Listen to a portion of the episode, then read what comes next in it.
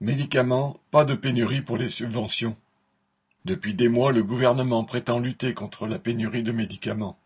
Un vrai problème, puisque le Sénat affirmait début juillet que 37% de la population y a été confrontée.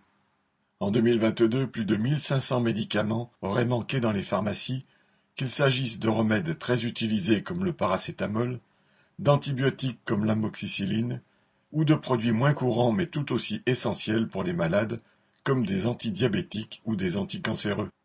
Cette pénurie est d'ailleurs en aggravation constante, particulièrement depuis 2018. En février 2023, en pleine épidémie de bronchiolite, une maladie potentiellement mortelle pour les nourrissons, le ministre de la Santé François Braun avait annoncé sans rire la fin de la pénurie de paracétamol et d'amoxicilline dans deux semaines. Il y ajoutait une autorisation d'augmentation des prix, mesure réclamée depuis longtemps par les laboratoires fabricants de génériques et le MEDEF, qui a été confirmée fin août par Matignon dans le cadre d'un New Deal de la fabrication des médicaments. Le même Braun annonçait se pencher sur une liste de 400 médicaments essentiels entre guillemets. Macron s'y était mis en juin, visitant une usine en Ardèche pour lancer la relocalisation des médicaments afin, disait-il, de réduire la dépendance face à la Chine et à l'Inde. En même temps, bien sûr, il annonçait des aides pour les industriels qui s'engageraient à fabriquer en France.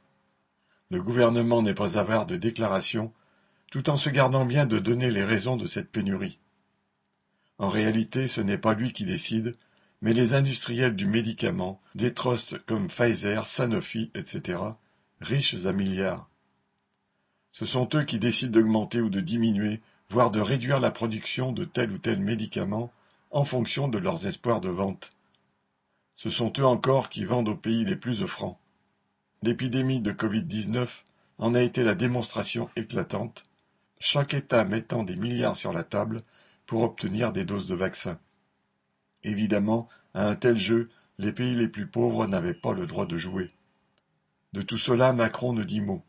Ses déclarations sur la relocalisation la promesse de réduire la pénurie ne servent qu'à justifier des subventions supplémentaires aux laboratoires.